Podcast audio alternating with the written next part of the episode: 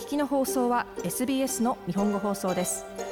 詳しくは SBS 日本語放送のホームページ sbs.com.au スラスジャパニーズへどうぞ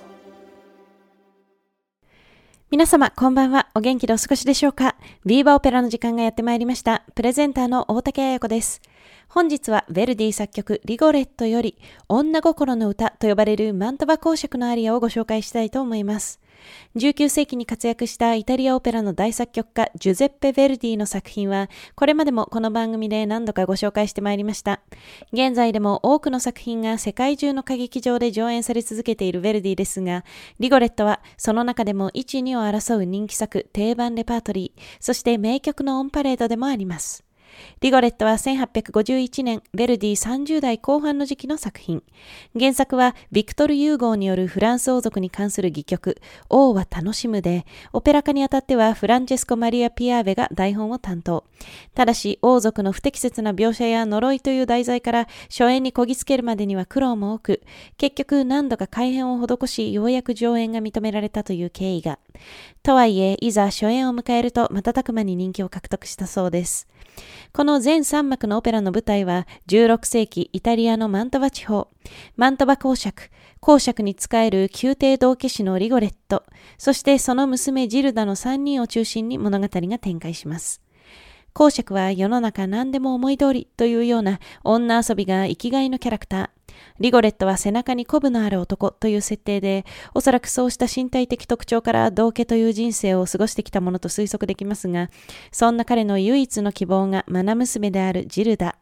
人里離れた場所でひっそりと、教会以外の用事では外出させないなど、徹底して過保護に娘を育てています。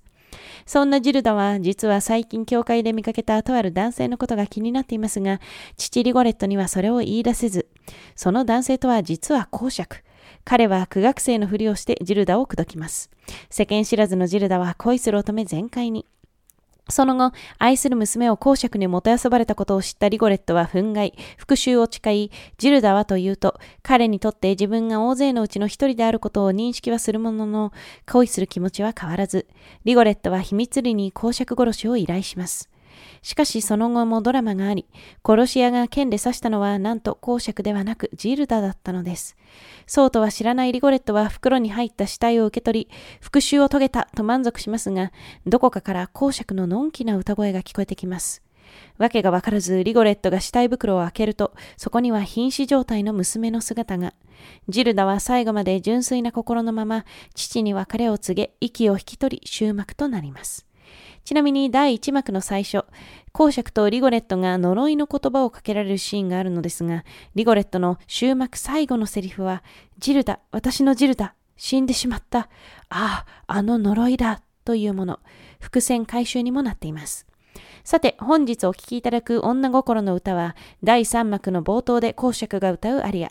女は気まぐれ、そしてそんな女を信じる者は哀れ。でも女の胸で愛を味わわない者は決して完全な幸せを感じることはないだろうといった歌ですが、なんとも覚えやすく中毒性の高い陽気なメロディーと求心力抜群のリズム、そして輝かしいテノールの高音域の聴かせ方など、まさに名曲ここにありといったところでしょうか。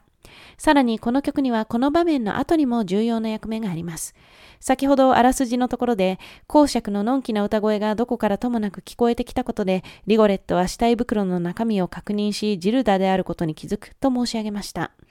本日は流しませんが、ここで聞こえてくる公爵の歌声、これもこの曲の旋律なんです。リゴレットの心境の、そして状況自体のとんでもない深刻さ、ダークさと、このひときわのんきで陽気な曲、声との対比、このあたりの劇的な音楽表現の巧みさも、まさにヴェルディ、何度聴いてもドキドキします。では、女心の歌。本日はテノールのアルフレード・クラウスが公爵を歌う、ゲオルク・ショルティ式 RCA イタリアーナ管弦楽団の音源でお楽しみください。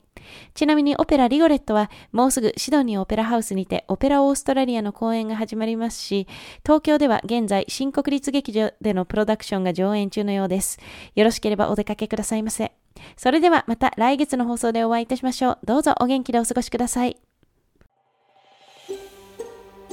SBS 日本語放送の Facebook ページで会話に加わってください。「LIKE」いいねを押してご意見ご感想をお寄せください。